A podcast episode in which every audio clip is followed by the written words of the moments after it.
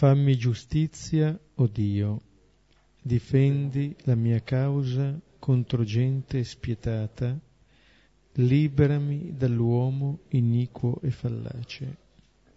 Tu sei il Dio della mia difesa, perché mi respingi, perché triste me ne vado, oppresso dal nemico. Manda la tua verità e la tua luce siano esse a guidarmi, mi portino al tuo monte santo e alle tue dimore. Verrò all'altare di Dio, al Dio della mia gioia, del mio giubilo. A te canterò con la cetra, Dio, Dio mio. Perché ti rattristi, anima mia? Perché su di me gemi? Spera in Dio, ancora potrò lodarlo, Lui salvezza del mio volto e mio Dio. Gloria al Padre, al Figlio e allo Spirito Santo.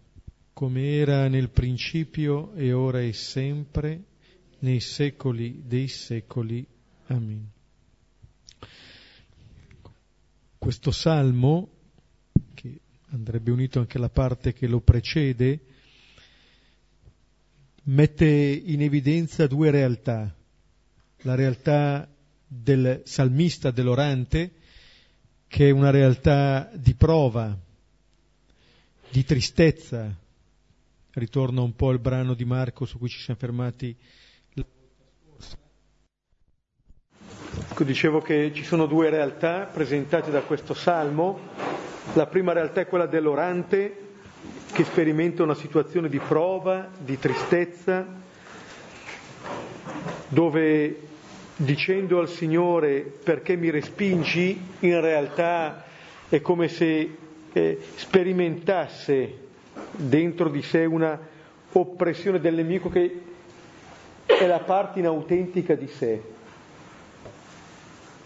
Questa è, la, è ciò che fa andare triste questa persona. Dall'altra parte c'è la realtà di Dio. Ecco, anche in questa situazione di prova, anche in questa situazione di tristezza, Dio per questa persona rimane il Dio della sua gioia, del suo giubilo. Come dire, non si vive una situazione in maniera tale da perdere le coordinate non è che perché sono io triste, allora è il Dio della mia tristezza, o la mia tristezza che diventa un Dio quasi. Ma questa persona ha ben chiara a chi ci si rivolge, tanto che il termine di questo salmo è un invito alla speranza. Spera in Dio, ancora potrò lodarlo. Tanto che chiede a se stesso perché ti rattristi anima mia? Perché su di me gemi? Come dire, di fronte alla tristezza che si può, trova, che si può provare, c'è una via di uscita. E quando in un certo senso non si coccola più la propria tristezza, che rischia di chiuderci noi stessi, ma ci si apre alla speranza. C'è una possibilità u- ulteriore spera in Dio ancora potrò lodarlo. Lui salvezza del mio volto. Allora è un invito alla speranza, un invito alla speranza anche in una situazione che apparentemente sembra senza via di uscita. Il Salmo ci introduce al brano evangelico che è Marco 10, 23, 31. E prima di leggere il testo di questa sera, siccome è una parte di un racconto che abbiamo cominciato la volta scorsa, riprendiamo per chi sta sul loggione la sintesi ed è un'utile ripetizione per gli altri dell'episodio precedente, che c'è un giovane, dice Matteo, nobile, aggiunge Luca, e ricco, dicono tutti e tre, che c'ha tutto, ma gli manca la cosa principale. Dice, non sono soddisfatto di nulla. Cosa devo fare per avere la pienezza di vita? Perché la pienezza di vita non è nell'essere giovane, perché poi si diventa vecchi, se tutto va bene, né nell'essere ricco, perché le cose che hai non ti soddisfano mai, né nell'essere nobile. E poi c'è questo desiderio del di più, vuole la vita, vuole la vita. E la vita è la felicità e la felicità non è data dalle cose. Allora domanda a Gesù cosa fare e Gesù gli spiega, osserva i comandamenti e lui gli dice li ho sempre osservati dalla mia giovinezza, quindi non solo ha tutte queste qualità ma è bravissimo, ha sempre osservato anche i comandamenti, cosa volete di più? E Gesù gli dice ti manca una sola cosa e la cosa che ti manca è ciò che hai, le tue ricchezze. Lasciale dalle ai poveri, poi vieni e seguimi. E prima di dir così lo guarda dentro e lo amò. E l'altro, si conclude il testo, andò via triste perché aveva molti beni.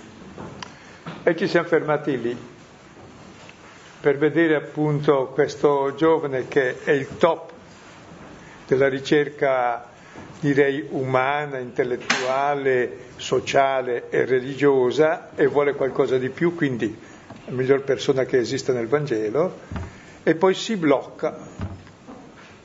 Voleva la vita e si blocca lì. Leggiamo il brano Marco 10, 23, 31. E guardandosi intorno, Gesù dice ai suoi discepoli, quanto difficilmente quelli che hanno le ricchezze entreranno nel regno di Dio. E i discepoli stupivano per le sue parole. E Gesù di nuovo rispondendo dice loro, figlioli, quanto è difficile entrare nel regno di Dio. È minore fatica per un cammello passare per la cruna di un ago che per un ricco entrare nel regno di Dio. Ed essi erano enormemente sconvolti, dicendo fra loro, e chi può salvarsi?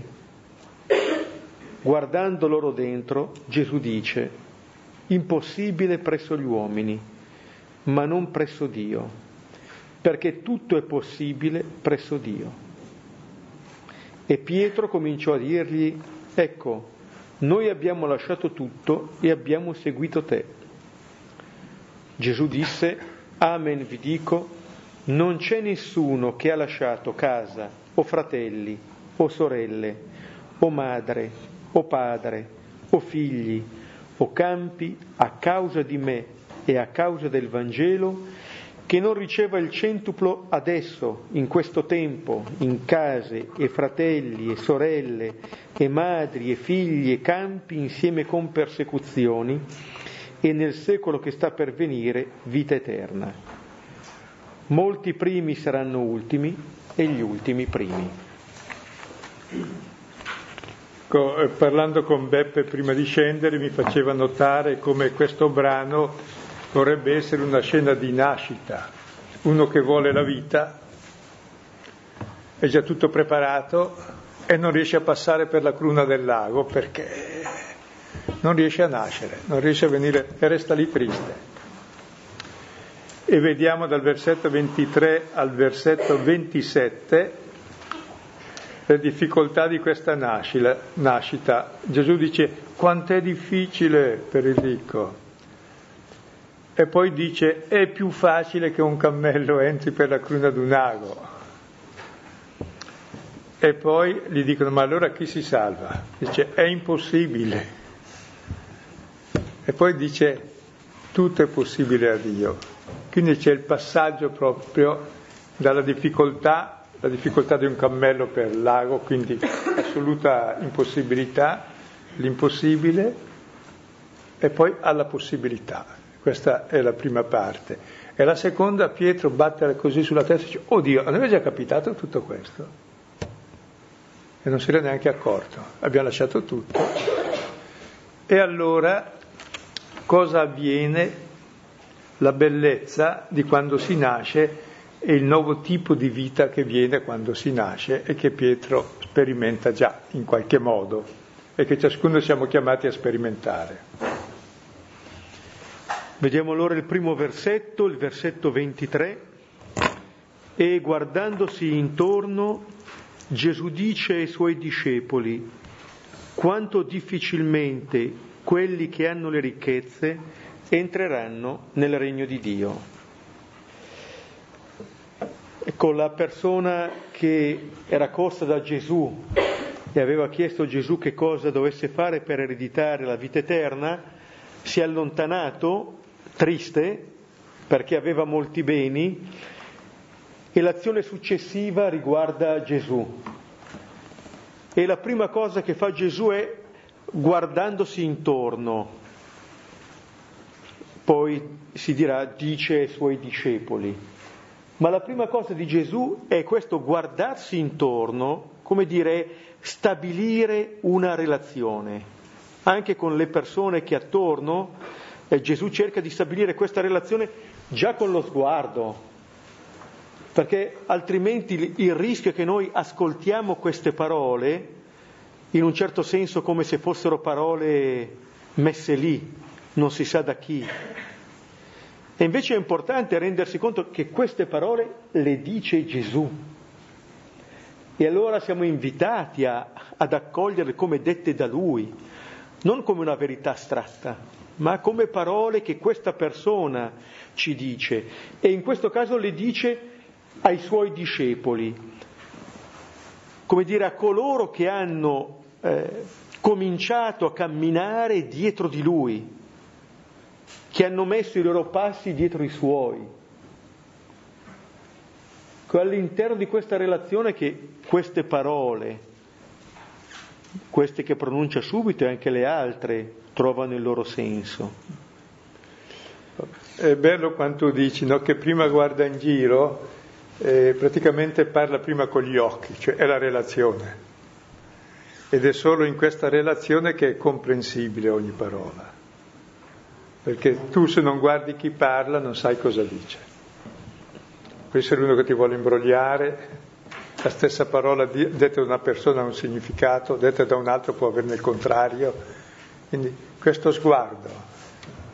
Mi viene in mente che a volte quando si parla con qualcuno e non ci guarda negli occhi, lui dice senti guardami, anche se l'ascolto arriva attraverso altri organi, ma come dire, deve esserci una relazione piena che passa anche attraverso questo sguardo. Quando si parla girati così con le gambe a cavalcioni dalla parte opposta è chiaro il messaggio, non si vuole comunicare.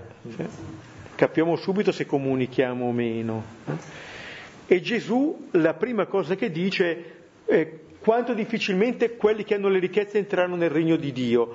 Allora, eh, presentando questa difficoltà, Gesù dice qualcosa che non riguarda solo, tra virgolette, la persona che si è allontanata. Gesù non dice difficilmente quella persona entrerà nel regno di Dio.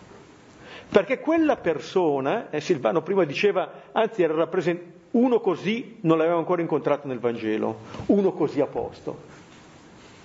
Ma Gesù sta dicendo che quella persona può diventare anche rappresentante di tante persone. Allora le cose che Gesù dice non le dice all'altra persona, anzi quello che doveva dire all'altra persona l'ha già detto. E come si diceva la volta scorsa, probabilmente lo stesso evangelista Marco. Allora sappiamo bene come prosegue il cammino dell'altra persona. Adesso queste le dice a noi, che siamo lì con i suoi discepoli e rimaniamo lì ad ascoltare Gesù. E Gesù ci avverte di una difficoltà che possiamo incontrare. E che difficoltà c'è entrare in questo regno di Dio, che è la vita, per entrare nella vita. La difficoltà è che appunto Abbiamo ricchezze, abbiamo, abbiamo troppo.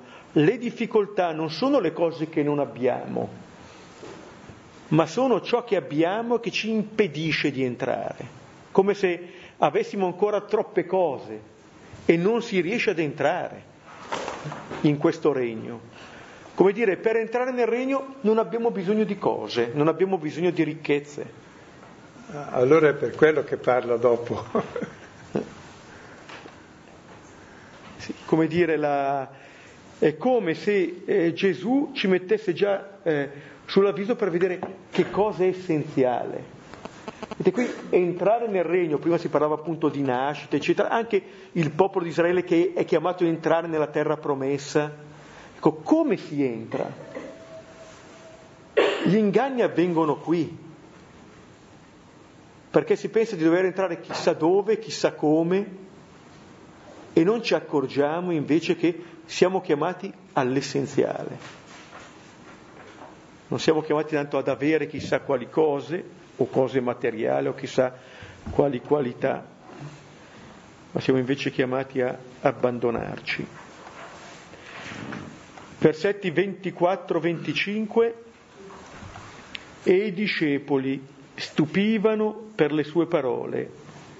E Gesù di nuovo rispondendo dice loro, figlioli, quanto è difficile entrare nel regno di Dio.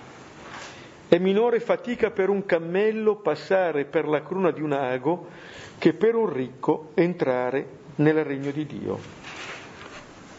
I discepoli si stupiscono perché pensano che se uno è ricco è meglio, scusa. Eh, servono i beni la ricchezza e benedizione di Dio, quindi è già favorito, poi è buono, poi ha tutte le qualità. Buono. No, invece questo ricco a cosa è paragonato? È paragonato appunto a un cammello. Mm? Sto a dire che c'è una difficoltà, no? ma non è che Gesù dica guardatevi, per complicarvi le cose vi abbiamo reso difficile il passaggio, come dire, è a numero chiuso. Eh? Alziamo il grado di difficoltà dell'esame, no, la difficoltà ce la portiamo noi dentro. Come dire, come se ci stesse aprendo un po' gli occhi e ci dicesse, guardate, si tratta di nascere, eh? di passare. E può essere eh, allora più facile per un cammello passare per la cruna di un ago, qualcosa di impossibile. È bella come fantasia, no? Ah. Un'immagine che mi viene stasera, che non mi era mai venuta prima, Chissà perché il cammello, ho detto, ma, per esempio, ha due gobbe, per cui non basta nemmeno passare una volta, perché la, fosse un dromedario dopo la prima volta passerebbe. Il cammello ha un'altra gobba. E poi un'altra. E poi un'altra, come dire che è quella la difficoltà, che si può presentare e ripresentare, come dire, c'è una bellissima espressione di Frère Christian de Chergé, uno dei trappisti uccisi a Tiberin, che diceva la vita di un uomo passa di nascita in nascita.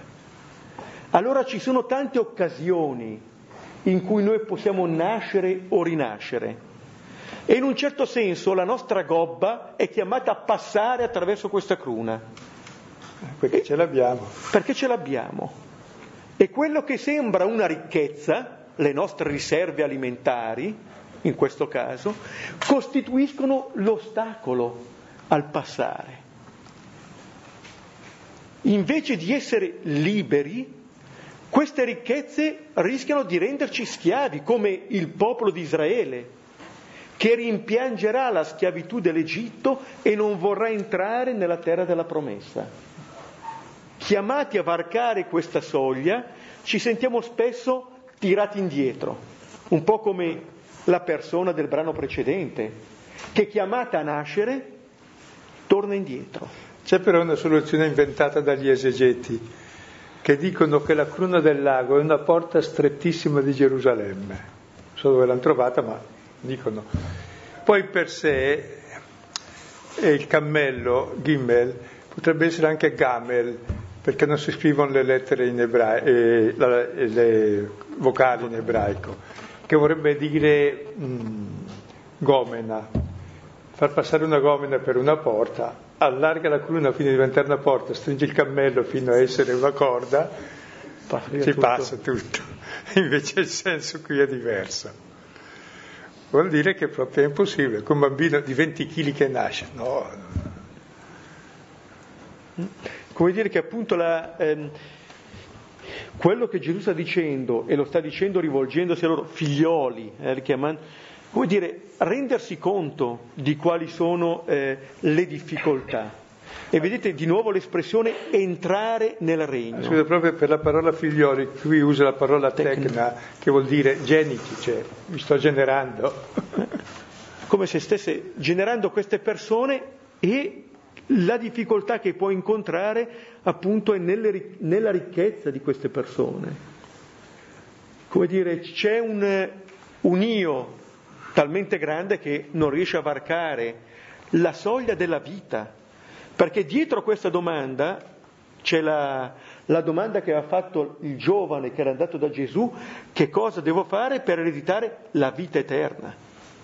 Cioè il desiderio è il desiderio di vita e Gesù raccoglie questo desiderio, sta a cuore anche lui questo desiderio. Ma come dire, dite, guardate, ma voi ci tenete davvero a vivere? Davvero desiderate questo? E allora dice che è difficile, è difficile entrare nel regno di Dio, è difficile entrare nella vita. E allora vediamo l'altra reazione dei discepoli versetti 26-27. Ed essi erano enormemente sconvolti, dicendo fra loro, e chi può salvarsi? Guardando loro dentro, Gesù dice, impossibile presso gli uomini, ma non presso Dio, perché tutto è possibile presso Dio.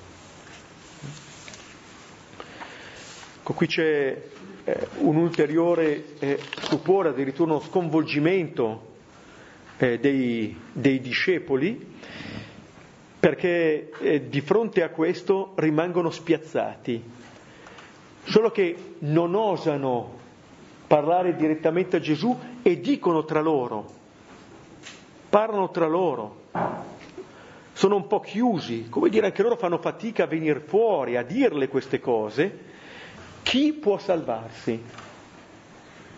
Come se l'attesa fosse quella ancora di riuscire a fare chissà quali cose, come se fosse ancora l'attesa di una ricchezza. In fondo questa ricchezza mi salvo, da solo. C'era Dario Fo che faceva la scena del giovane ricco che faceva gli esercizi per entrare nella cruna del lago. Era molto buffo, il mistero buffo. Ecco, e i discepoli si chiedono che cura dobbiamo fare per... Ma chi si salva? Nessuno si salva. Siamo tutti salvati. Perché la salvezza, uno non è che si tira su per i capelli in acqua se sta annegando, deve essere tirato fuori dall'altro. La salvezza è, è accogliere l'amore dell'altro. Quindi non lo fai da solo, è l'altro che ti salva. Siamo tutti salvati. Mentre uno cerca di salvarsi con le ricchezze, con tutte le sue virtù, con tutte le sue bravure, e, e, si ingobbisce sempre di più. Gli aumentano le gobbe, diventa un pluricammello. E, del, e questa domanda, appunto, adesso Silvano diceva nessuno si salva ci si salva accogliendo l'amore dell'altro, è quello che avviene immediatamente dopo, perché si dice guardando loro dentro Gesù, esattamente eh, come era avvenuto per l'uomo dei versetti precedenti. Cioè lo sguardo di Gesù su quella persona, cui si dice appunto guardandolo dentro lo amò, non è l'esclusiva verso quella persona, è il modo con cui Gesù guarda ciascuno, guardandoli dentro. È questo che ci salva, è l'accoglienza di questo sguardo che ci salva. Questo avviene anche a livello di nostra esperienza, penso, relazionale. Quando è che ci sentiamo salvati? Quando ci accorgiamo che siamo accolti, amati, quando c'è uno sguardo che ci accoglie, che ci ama e di fronte a quello sguardo non abbiamo bisogno di dimostrare niente. Quando a quello sguardo andiamo bene così. Allora questo ci libera, ci fa passare anche per la cruna del lago. Perché questa è la vita. Questa è la vita. Che uno non può darsi da sé con nessuna ricchezza. Invece l'accoglienza eh, di questo sguardo, vedete, è essenziale che ci sia questo sguardo. E in un certo senso le parole che Gesù dice dopo non fanno altro che spiegare lo sguardo di Gesù. Perché stanno, sta già rendendo possibile questo sguardo quello che Gesù sta dicendo. Chi mai può salvarsi? Bene. Impossibile presso gli uomini. Come dire, non è né facile né difficile, è impossibile. Ma presso Dio tutto è possibile. Presso dice, presso questo sguardo. Non dobbiamo chissà immaginarci che cosa, chissà cosa voglia dire presso Dio. Presso Dio vuol dire lì davanti a Gesù. Lasciarci guardare da quel Gesù in quel modo. Questa è anche la speranza di cui parlava il salmo che abbiamo letto. Per capire il dinamismo di questa salvezza c'è una parabola di Matteo 13 che parla di uno che sta a lavorare in un campo non suo, quindi è un povero bracciante, che zappando trova un grande tesoro.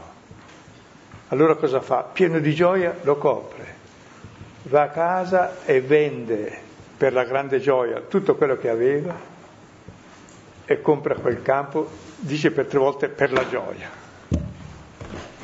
Cioè, ha trovato il tesoro, allora sa cosa fare. È come quel giovane ricco che faticava per accumulare virtù, per accumulare bravura, accumulare beni, è da vendere tutto, perché il tesoro cos'è? Esattamente quello sguardo, è l'amore, è la vita. Quello è il tesoro. E allora pieno di gioia, l'altro era triste, perché aveva capito che lì era la vita ma non ci passava, perché non voleva, eh, non se la sentiva ancora. di fatto questo, eh, questo sguardo che, che, Gesù regala fa passare questa domanda, chi può salvarsi? Impossibile, possibile. E questo è il, potremmo dire, è come Dio ci vede. Ed è la gioia della scoperta che rende possibile. È l'essere guardati così che rende possibile questa vita nuova. Questo termine, tutto è possibile eh, presso Dio, perché questo è, è lo sguardo, in un certo senso ci fa vedere qual è la nostra identità quando si parlava di nascere. Noi questo siamo, noi siamo quello che siamo agli occhi di Dio, come Dio mi vede, quello sono io. La verità sulla mia persona la dice lo sguardo di Dio su di me. Sant'Ignazio negli esercizi spirituali ha un'espressione, e la ripete più volte, eh, molto bella. Dice Gesù e i suoi amati discepoli.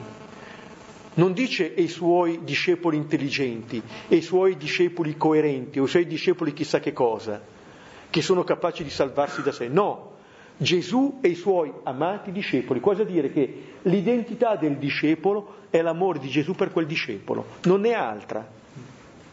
Io sono discepolo di Gesù nella misura in cui accolgo il suo amore per me.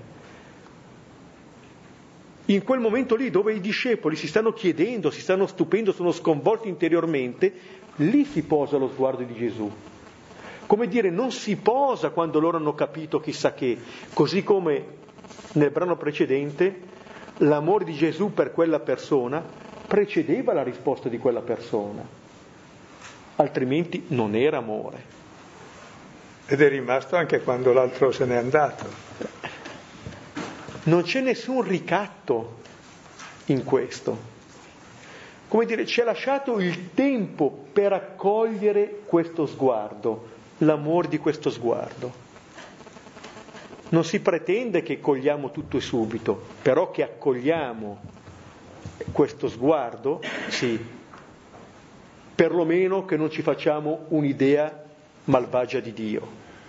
Oppure anche ho presente Isaia 43, dove poco, poco prima Israele si sentiva un verme e poi Dio gli dice sei preziosa ai miei occhi, sei degno di stima perché io ti amo. oppure il Salmo 139, versetto 13, credo che eh, sono un prodigio ai tuoi occhi, perché sei tu che mi hai tessuto nel grembo di mia madre, cioè mi sei più madre di mia madre. Ma anche nel Cantico dei Cantici, lo sposo che è Dio dice alla sposa che siamo noi, non guardarmi, il tuo sguardo mi turba, mi, mi fa perdere la testa. Mi hai rapito il cuore con un solo tuo sguardo. Sono ormai morto. Ed è vero, Dio è innamorato pazzo dell'uomo. È amore. Se noi comprendessimo cosa, per questo noi desideriamo questo nella vita. È l'esperienza di uno sguardo così come dire che ci fa venire alla luce, ci fa nascere o ci fa rinascere, che noi prendiamo vita. No? Ed è bello che l'esperienza di questo, quando si dice tutto è possibile presso Dio, eh, nel capitolo precedente, quando un padre presentava il, il proprio figlio epilettico e gli diceva aiutaci, Gesù gli dice se tu puoi, tutto è possibile per chi crede. Qua si dice tutto è possibile presso Dio. E poi Gesù in precedenza diceva tutto è possibile per chi crede, cioè c'è una dinamica, c'è una reciprocità che è proprio di due che si vogliono bene, non c'è uno o l'altro, tutti e due, non c'è una concorrenza dove c'è uno non c'è l'altro, no, c'è una vita tale che più c'è uno, più c'è anche l'altro. E circa il credere, l'atto fondamentale dell'amore è la fiducia. Senza fiducia non c'è amore, ci si fida. Magari si sbaglia, si spera di no, però è un buon errore piuttosto del contrario.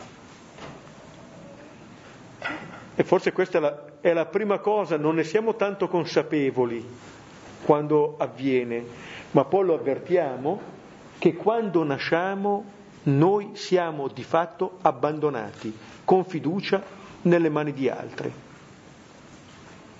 Forse lo sperimentiamo adesso quando teniamo tra le braccia qualche bambino neonato. Però è esattamente questo, la richiesta che ci viene fatta è quella di abbandonarci così, di aver fiducia, che non ci abbandoneranno, che non, che non ci faranno cadere, questa è la fiducia da avere. E la fiducia crea fiducia, cioè, crea affidabilità come la sfiducia ti chiude e la fede ci permette di essere come Dio perché? Perché ti volgi a Lui e tu diventi la persona alla quale ti rivolgi, ciò che è possibile a Lui è possibile a te. E non è mai Dio che fa miracoli, dice sempre Gesù la tua fede, la tua fede, mica Lui. Perché Lui miracoli non ne fa, fa qualche neanche davanti essere quel che è. La fede è toccare Lui, se tocchi il fuoco bruci, se tocchi Dio eh, hai la possibilità di Dio. Quindi è proprio la fede che ci dà ogni possibilità. E il vero male è questa mancanza di fiducia. E senza fiducia non si vive, anche l'autostima che è la fiducia fondamentale in ciò che siamo e soprattutto la fiducia nell'altro. E vediamo adesso il seguito? Mm-hmm che è capitato qualcosa. Versetto 28, fino a 30, 30 sì. da 28 a 30, e Pietro cominciò a dirgli, ecco, noi abbiamo lasciato tutto e abbiamo seguito te.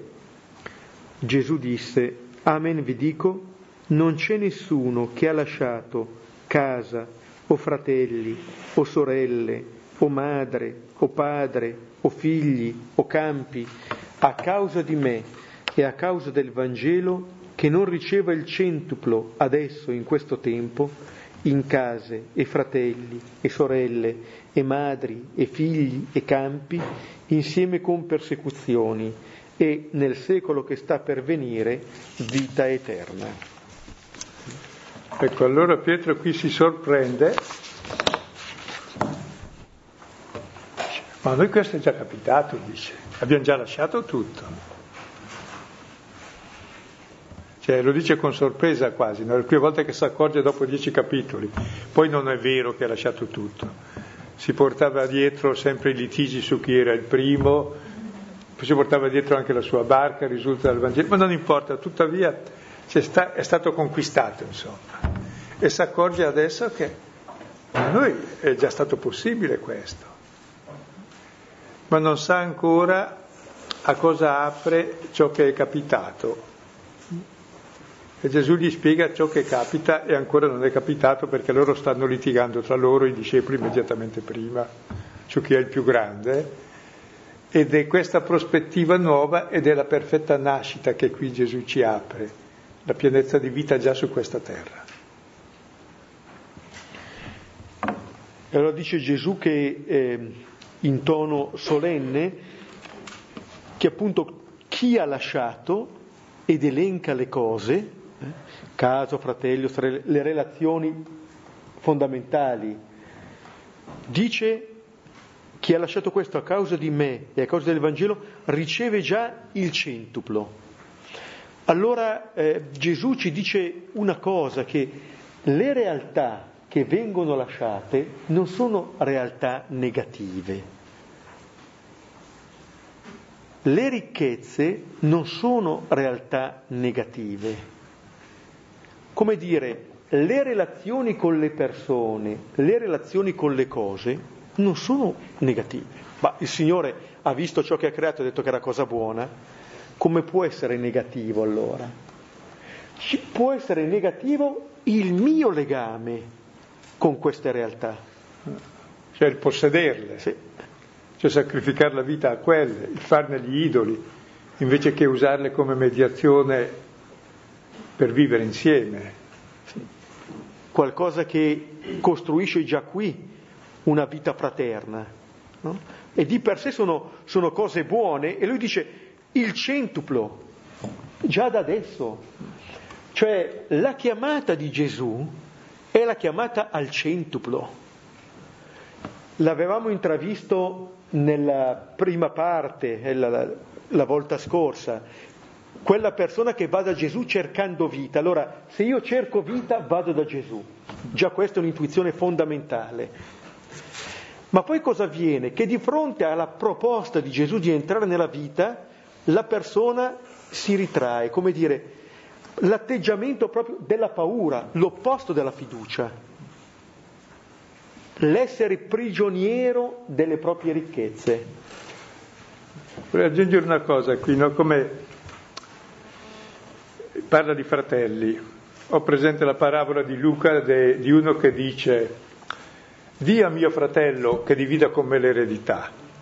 Cosa vuol dire? Che è morto il padre e il fratello gli ha fregato l'eredità. Quindi i beni del padre a cosa sono serviti? Per far litigare i fratelli. Allora Gesù dice a questo, guardati dall'avidità, e gli dice di uno che aveva tanti beni e li accumula sempre di più, e poi sempre di più, e poi dice godi anima mia, sei pieno di ogni bene. E Dio gli dice stolti, questa notte morirai e ciò che hai di chi sarà? Sarà dei figli che litigheranno appunto come per dividersi, cioè se i beni non li usiamo per comunicarli con gli altri, diventiamo schiavi, sacrifichiamo la nostra vita alle cose, priviamo gli altri e ci dividiamo dai fratelli. Invece i beni donati fanno comunione, come la prima comunità cristiana. I beni servono per vivere, per mediare le relazioni, non per fare la guerra. Noi facciamo la guerra sempre pur la Jean, cioè è per il denaro sempre che si fa la guerra, ci si ammazza. E invece i beni sarebbero fatti per vivere da fratelli, per stabilire relazioni, non per dividersi tra i fratelli, e avere sorelle e madre. Sì, tra l'altro la, la madre è quella che dà la vita. E è proprio la povertà che ti genera la vita, ti fa nascere. Se no la vita dipende dalle cose che hai, non da ciò che sei. E anche la madre semplicemente le cose che ti dà anche il padre. E aspetti che muoia per avere l'eredità, semmai. E quello che Gesù dice come un invito quasi ad aprire gli occhi, quando dice che non riceva il centuplo adesso, quindi non dice poi avrai, come abbandonati, abbi fiducia e poi vedi come ti va la vita. Come dire Gesù gioca a carte scoperte, non dice fai così e poi chissà che cosa. No, no, se vivi così davvero vivi. Vivi una vita piena per te e una vita piena di significato anche per gli altri. E dice insieme con persecuzioni. Vuol dire lì affronta i rischi di questa tua libertà. Perché il paradosso è questo, se non entro in questo regno, se non entro in questa vita, io torno nelle mie schiavitù. E il rischio è che farò come il popolo di Israele che rimpiange le cipolle d'Egitto, che pensa che si stava bene quando si stava peggio. La paura di affrontare la vita, la paura di assumersi i rischi delle scelte. Beh, ma la paura non detta mai i comportamenti giusti. E dice Gesù, ci sono tutte queste due cose, tutte queste due cose, il centuplo e quelle che lui chiama le persecuzioni.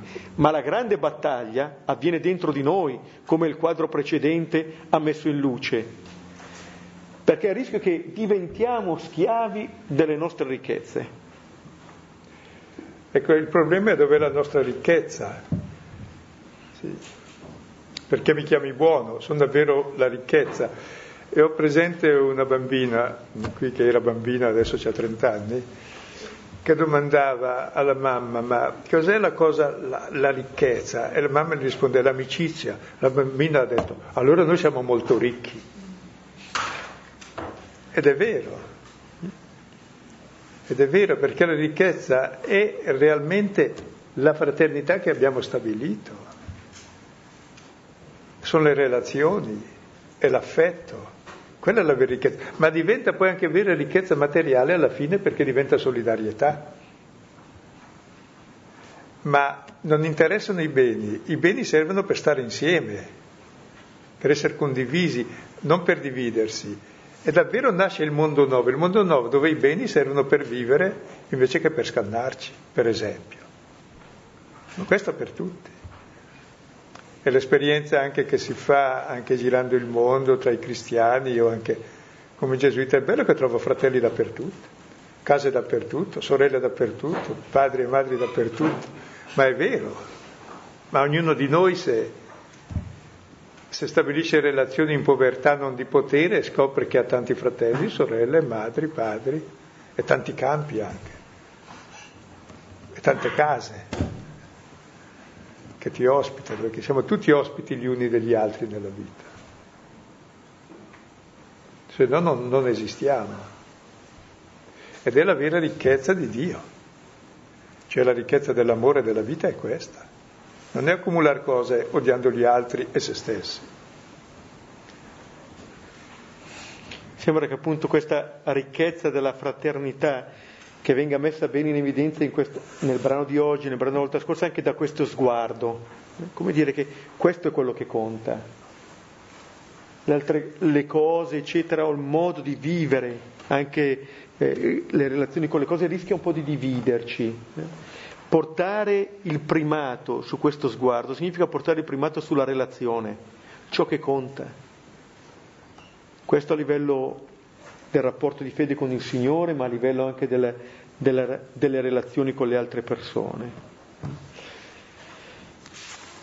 Possiamo vedere l'ultimo versetto. Ah, poi eh, quanto dice abbiamo il centuple, no? enumera le case, i fratelli, sorelle, madre, padre, figli e campi, e il centuple in tutte queste cose, ma non nei padri. Il padre diventa uno solo, siamo tutti figli di Dio ed è il regno di Dio.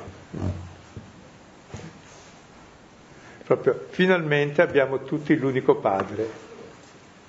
Finalmente sì. entriamo nel regno. Entriamo nel regno. Entriamo nella vita. E l'ultimo versetto, molti primi saranno ultimi e gli ultimi primi. Ecco Gesù con queste parole eh, capovolge un po' il modo ordinario di pensare o di impostare la vita e ci aiuta a guarire dalla nostra cecità, eh, riguardo soprattutto al primo e all'ultimo. Si diceva prima della discussione tra i suoi discepoli su chi è il più grande, su chi è il primo, su chi conta di più.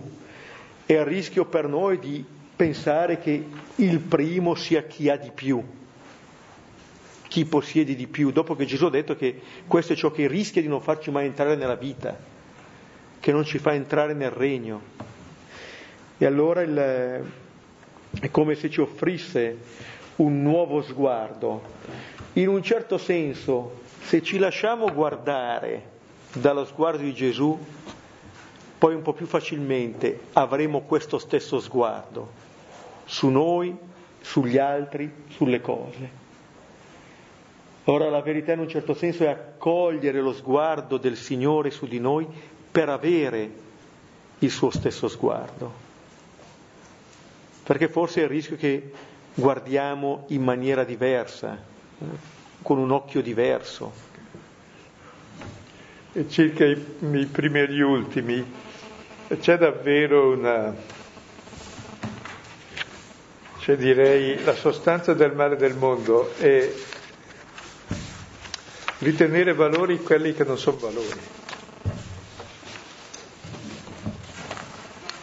Cioè il valore non è possedere cose, non è possedere persone, non è neanche possedere Dio. Che se possiedi cose ne sei posseduto, se possiedi persone le schiavidi e sei schiavo tu, se possiedi Dio quello non è Dio. Quindi tutta la nostra brama di possedere è esattamente ciò che ci porta alla morte. Ciò che ci porta alla vita è il dono. La vita mi è donata. Le relazioni sono un dono e se mi dono ho la relazione anch'io. E l'amore, che è relazione reciproca, è umiltà, è servizio, è esattamente il contrario del dominare, del potere sull'altro e del possedere cose. E le cose servono a servizio dell'uno e dell'altro. Quindi è esattamente il mondo di valori capovolti. Spiega la storia di Sant'Ignazio e le due bandiere, forse. Sì, sì, sì. Come dire appunto che quello del, delle ricchezze può essere il primo gradino in cui noi inciampiamo. Ricchezze, potere, la superbia. E dice che il primo gradino per, per la libertà è la, è la povertà come dire che questo è il modo con cui entriamo nella vita. E diceva anche Solzhenitsyn che quando vuoi tenere uno schiavo non togliergli tutto, se no diventa libero. Devi lasciargli qualcosa, anche quelli che sono i campi di concentramento. Se gli togli tutto diventa libero. Sì, siccome si citava prima quello che dicevamo prima di scendere qui, Silvano diceva che poi di fatto è la stessa situazione che si avrà anche nella morte, no? in cui ci si libera. E mi viene in mente quello che dice Giobbe, nudo uscì dal grembo di mia madre e nudo vi farò ritorno. Come dire, così veniamo alla vita e così entreremo nella vita piena, senza chissà quali cose, ma noi. E in un certo senso questo ci darà anche la vera libertà perché se verremo accolti non verremo accolti per le nostre ricchezze, ma per quello che siamo. Possiamo avere sempre il dubbio che ci sia quasi dell'interesse dietro alcune cose. Qui piena gratuità, piena gratuità, come una vita ricevuta e una vita donata. Io vorrei che si capisse la bellezza di questo cento case, cento fratelli, cento sorelle, cento madri, un solo padre e cento campi. Cioè è veramente il mondo, la vita condivisa, che è il paradiso, che fa la differenza con l'inferno, dove ognuno, se noi qui volessimo ognuno il nostro spazio, ognuno si farebbe su un recinto attorno, saremmo tutti in una cassa da morto. Bellissimo. E il mondo facciamo così. Invece è possibile vederci in faccia e starci dentro un po' di più. Cioè la vita è proprio togliere, togliere ciò che ci chiude. Ed è bella questa prospettiva, no? Ed è la grande gioia, in questa prospettiva allora si, si capisce. Ci volta il tempo. Ci fermiamo qui qualche momento per riprendere il brano e per condividere ciò che abbiamo sentito dentro di noi.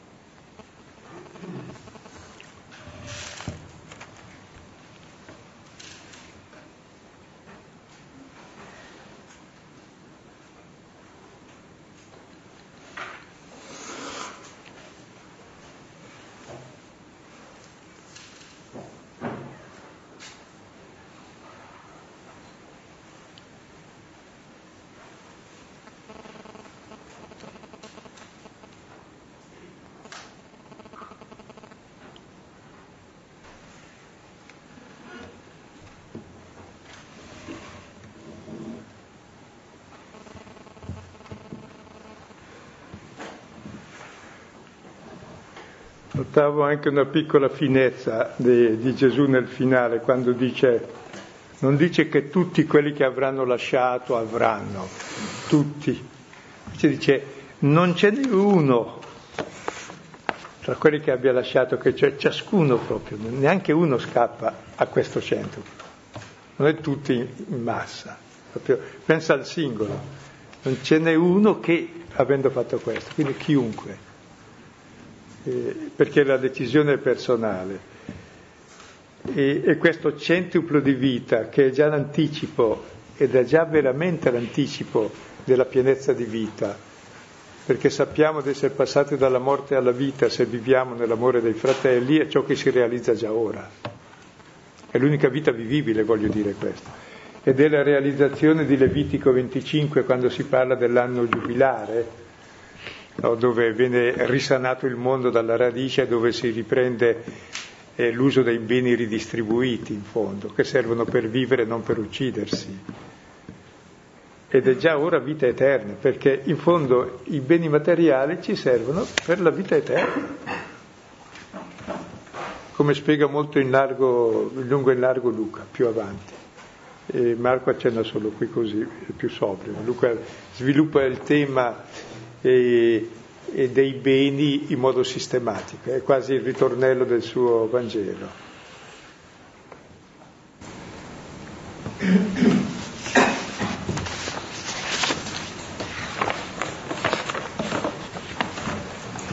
questo brano mi è piaciuto il gioco degli sguardi di Gesù quando guarda dentro un arco. E mi ha fatto venire in mente un'esperienza provata che è lo sguardo del bambino verso sua madre. Ehm, non so perché, ma qui il bambino guarda e si annega di fatto nello sguardo della madre ed è beato di questa cosa, no? E qui mi sembra che sia Gesù che fa questa cosa, cioè non, eh, Marco, cioè non è Marco il bambino. È lui, è Gesù il bambino. È Gesù, mi sembra, no? e, e lo ama ed è questo incrocio di sguardi che fa nascere il sentimento fra, fra due persone insomma, no? cioè, e, e, questo appunto mi piaceva molto questa, questa dimensione particolare così di, di, questo amore e l'altra cosa è un brano che mamma mia cioè, muove davvero tante, tante considerazioni e rischia di fare dire quasi cose sconfusionate no? i beni materiali che non sono condannati sé per sé, insomma, no? ma solo quando ti rendono schiavo. E, e però possono renderti schiavo, perché eh, riducono proprio delle barriere verso gli altri. No? Per... E ancora dello sguardo mi è venuta in mente un'altra cosa, non molto carina, devo dire, su di me, che eh, quando qualcuno mh, mm, chiede, allora se gli voglio dare qualcosa lo guardo, se non gliela voglio dare non lo guardo. E quindi è vera questa cosa, eh, che si evita di guardare, perché se poi guardi negli occhi una persona e, la, e insomma, sei costretto a conoscerla e a e a fartene avvocato. Siccome Pietro e Giovanni guardavano un povero, l'altro spe- guardava la mano sperando di ricevere, loro lo dicono guarda noi, non la mano, alzati e cammina. E il miracolo è fatto dallo sguardo reciproco. Potreste spendere per favore un paio di parole di più sulla uh, lascia, lascia tutto, le case, fratelli, sorelle, madri eh? e le persecuzioni, cioè che, come si deve sì, e credo che c'è due tipi di persecuzioni. La prima direi è un modo di dire, cioè c'è una lotta interiore per fare questo, le nostre resistenze.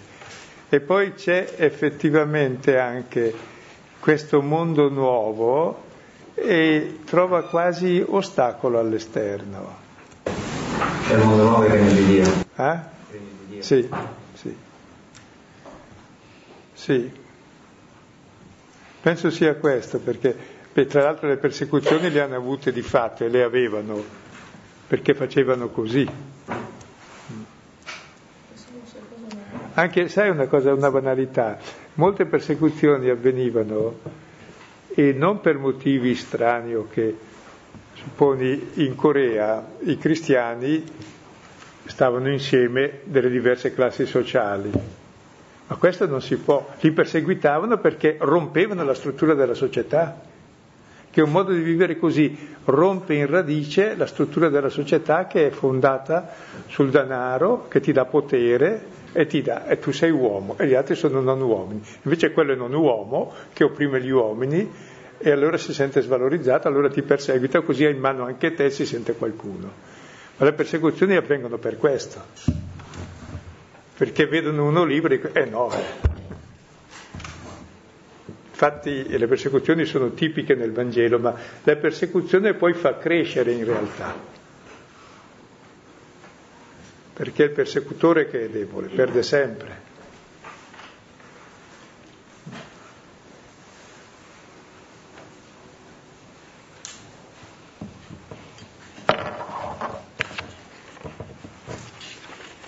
Poi il massimo della persecuzione è il martirio, però sì, la vita la si perde comunque, no? Si può perdere anche per, per un bacillo, per un incidente, per vecchiaia. Ecco, invece il martire non perde la vita, testimonia la vita fin dentro la morte, quindi dà la vita e dà vita, genera. Quindi eh, una cosa vale non quanto rende, ma quanto costa. Se costa la vita, vale la vita. E ci deve essere qualcosa che vale la vita, se no la vita vale niente. E la vita vale solo la vita. Scusa, una mano. Sì, io quando si legge di appunto eh, abbiamo chiunque abbia dato abbia lasciato casa, fratelli, sorelle, madri, padri, eccetera. E quando si dice noi abbiamo lasciato tutto, e anche nel brano precedente si dice eh, vedi quello che hai dalle poveri. Ecco, ma io mi sono sempre chiesto se questa non fosse una cosa che sia legata a qualche particolare vocazione, insomma, cioè tipo al celibato, ai frati, ai, ai, ai preti, perché se uno si vuole costruire una famiglia non è che può appunto, eh, cioè deve, deve, tenere anche delle cose appunto per la moglie, i figli, per... allora questa è una cosa che mi sarebbe, che mi venisse chiarita. Ecco, ecco è interessante, noi abitiamo qui dal 78, che vorrebbe dire 34 anni, con delle famiglie che vivono queste cose dove si lavora tutti, ma è tutto condiviso e quel che avanza anche si dà via perché non si vive di accumulo, ma si vive di solidarietà, che rende molto di più, è più sicura la solidarietà di ciò che hai, perché ciò che hai non basta mai, la solidarietà ci è bruciata la casa, mica ci avevamo i soldi, la solidarietà ce l'ha messa in piedi di nuovo, interessante, perché tutti sperimentano che ciò che vale non è avere delle cose ma avere relazioni essere accoglienti, vivere una vita umana. E se investi nelle relazioni, guarda, manca nulla. Se investi nelle cose invece sei come Arpagone, insomma, che tutti aspettano che crepi per avere l'eredità, ma la solidarietà crea vita. È l'accumulo che crea miseria. E la povertà invece è una vera ricchezza in questo senso. Sono anche degli studi interessanti sull'argomento. sull'argomento che la povertà nel mondo, cioè la miseria nel mondo è creata proprio dall'accumulo dei beni, mentre invece la povertà in tutta la tradizione, che sarebbe stata poi la sobrietà, non c'era miseria. I beni servivano per comunicare, si viveva tutti bene, con semplicità. E manca nulla, eh, perché non...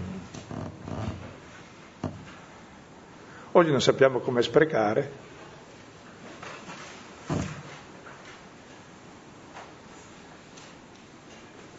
e la vita vale niente. E la vita corre dietro a queste cose se no non vali. Cioè vali se entro sei mesi compri questo prodotto. Era uno spot che analizza Zygmunt Bauman per mostrare la filosofia della nostra società. Vuol dire che entro sei mesi è già scaduto, devi farlo presto e vale niente. E quindi butti via la, la vita e cerchi di consumare sempre di più e far sempre più breve lo spazio tra il mercato e il cassonetto in modo che sei qualcuno se fai questo, cioè sei nessuno. È, è un inganno questa vita,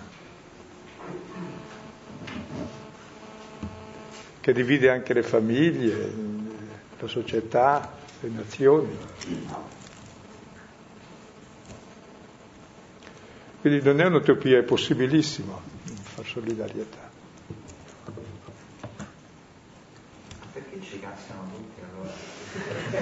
Perché ci caschiamo tutti, dici? E non è per cattiveria, è per fessaggine, no, è l'inganno, è l'inganno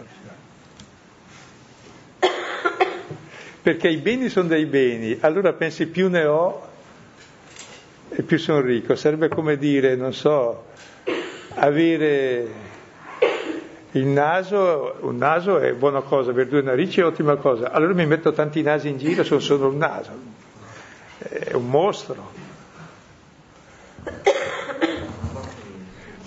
Cioè, i, i, beni sono dei beni, allora accumuliamoli e così sto meglio. Il naso è un bene, mettiamone tanti e così no, basta un naso, basta due, due occhi, due orecchi. Cioè, la, quanta terra basta un uomo? Avete presente la novella di Tolstoi, no?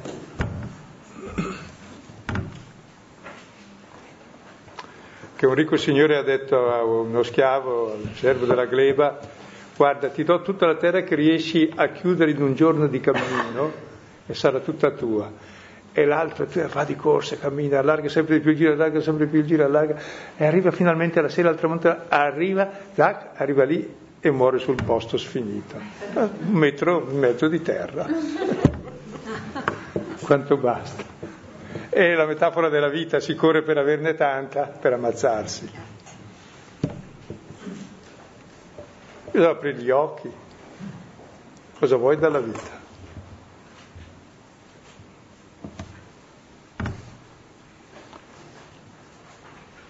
Ecco, c'è chi diceva appunto è per frati e suore, no, è per ognuno questo, poi ognuno avrà il suo modo, ma tutti noi viviamo di solidarietà, non di, di accumulo. Non assommando gobbe al cammello, all'inizio del dromedario da piccolo.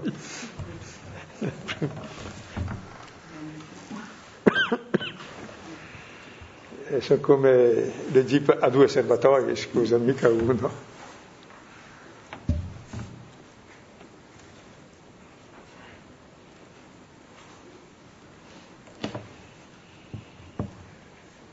E comunque è tutto possibile proprio nella relazione e nel cammino in questa relazione, quindi ci sarà la guarigione del cieco dopo, per vedere lo sguardo,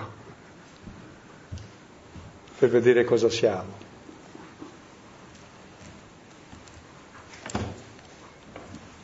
Si riusciva a sentire di sopra lo stesso stasera? Infatti io pensavo questa cosa anche nell'ottica no, delle relazioni, cioè non solo delle ricchezze, ma proprio questa cosa che a volte arrivano sempre messaggi, te la cavi da solo, solo se, se te la cavi tu, se, cioè non devi fidarti di altri, solo di te stesso. In realtà lui invece, cioè il Vangelo in questo momento ci dà proprio un messaggio contrario, per cui alla fine poi se ti ritrovi solo perché ti sei fidato solo di te stesso, alla fine non, non è niente di fatto. Cioè la vera ricchezza sta nelle relazioni e nel, nel coltivarle.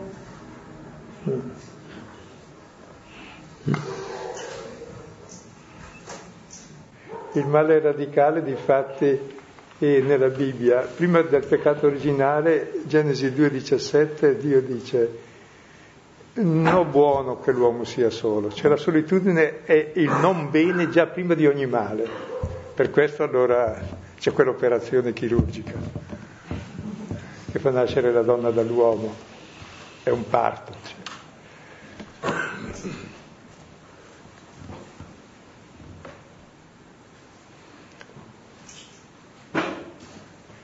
Restiamo con questo testo, ci torniamo su. Prego. Eh? Sì. Sembra che queste tribolazioni siano cercare l'altro, eh, cerchiamo la sofferenza per, la vicinanza, cioè che all'altro gli manchi qualcosa perché allora eh, mi è vicino, come dire, perché se ha tutto non, non sente niente. Non capisco, cerchiamo la sofferenza, io no. Cerchiamo, cioè, io cerco di star bene e ci riesco. Però se l'altro, voglio dire, se l'altro è una persona sensibile eh, vogliamo vedere come dire che un po' come abbia un po' di sofferenza, sembra. Eh, cioè almeno non è, ho notato osservato questo nel, mio comportamento. Eh, eh, se, se, l'altro vedo che è sensibile, ehm, eh, po'. E quello che Gesù, cioè lo sguardo di Gesù. Non capisco, comunque è tutto vero. Quel che è vero è tutto vero. Devo chiedere questo, che, però era della volta scorsa. Perché Gesù dice eh, eh, all'inizio eh, io sono, eh, perché mi, mi chiami buono? Sì, sì. Magari lo spiego dopo a parte perché è una cosa infinita, quindi adesso è già ora di andare a Nanda. Concludiamo pregando l'unico Padre che ci fa tutti fratelli. Padre nostro che sei nei cieli, sia santificato il tuo nome, venga il tuo regno, sia fatta la tua volontà, come in cielo così in terra. Dacci oggi il nostro pane quotidiano e rimetti a noi i nostri debiti, come noi rimettiamo ai nostri debitori, e non abbandonarci nella tentazione, ma liberaci dal male. Ah. Nel nome del Padre. Una cosa prima, hai detto una cosa che allora rispondo a tutti. Perché chiede, adesso comprendiamo alla fine perché gli dice maestro buono all'inizio, e Gesù gli dice perché mi chiami buono? Solo Dio è buono. Tutto chiaro? Per lui il Dio erano i beni, non ha capito e noi speriamo di capire. Nel nome del Padre, del Figlio, dello Spirito Santo. Buonanotte.